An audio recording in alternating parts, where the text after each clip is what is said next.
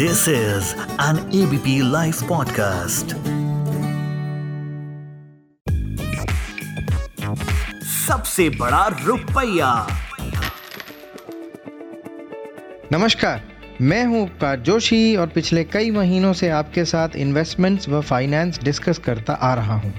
पिछले एपिसोड में हमने कुछ कॉमन टूल्स और उनसे जुड़े मिथ्स के बारे में जाना यहाँ से आगे बढ़ने से पहले मैं नॉमिनी और लीगल एयर के बारे में थोड़ा और बात करना चाहूँगा। जैसा कि मैंने पिछले एपिसोड में कहा था, नॉमिनी एक तरह का ट्रस्टी या केयरटेकर होता है, जिसको संपत्ति का मालिक अपनी संपत्ति लीगल एयर तक पहुँचाने की ज़िम्मेदारी देता है। टेक्निकली, नॉमिनी के पास मालिकाना हक नहीं होता है। मालिकाना हक सिर्फ़ लीगल एयर को मिलता है, या तो आपकी वसीयत या विल के ज़रिए या फिर एप्लीकेबल सक्सेशन लॉज के तहत सिविल कोर्ट द्वारा इशू किए गए सक्सेशन सर्टिफिकेट के ज़रिए। थोड़ा और समझते हैं। सपोज़ किसी व्यक्ति की मृत्यु हो जाती है और उसने अपनी विल या वसीयत लिखी होती है तो उस विल के आधार पर संपत्ति का विभाजन होता है। इसे टेस्टामेंटरी सक्सेशन कहते हैं। और जहाँ विल नहीं लिखी होती है, ऐसे केस को इंटरस्टेट डेथ कहते हैं।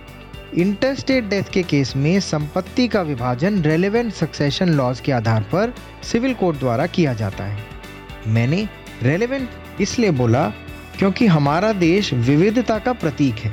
इसलिए यहाँ पर अलग अलग धर्म और जाति को मानने वाले लोग एक साथ रहते हैं और सभी के रीति रिवाजों और भावनाओं को ध्यान में रखते हुए हमारे देश के कानून बनाए गए हैं।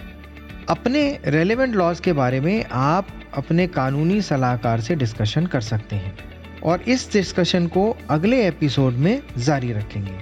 आशा करता हूँ आज के कॉन्सेप्ट्स आपको ठीक से समझ में आ गए होंगे। अगले एपिसोड में इसी तरह की ज्ञानवर्धक बातें करेंगे।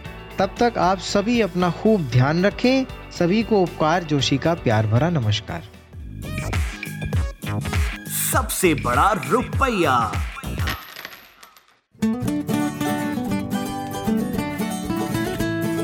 This is an ABP Live podcast.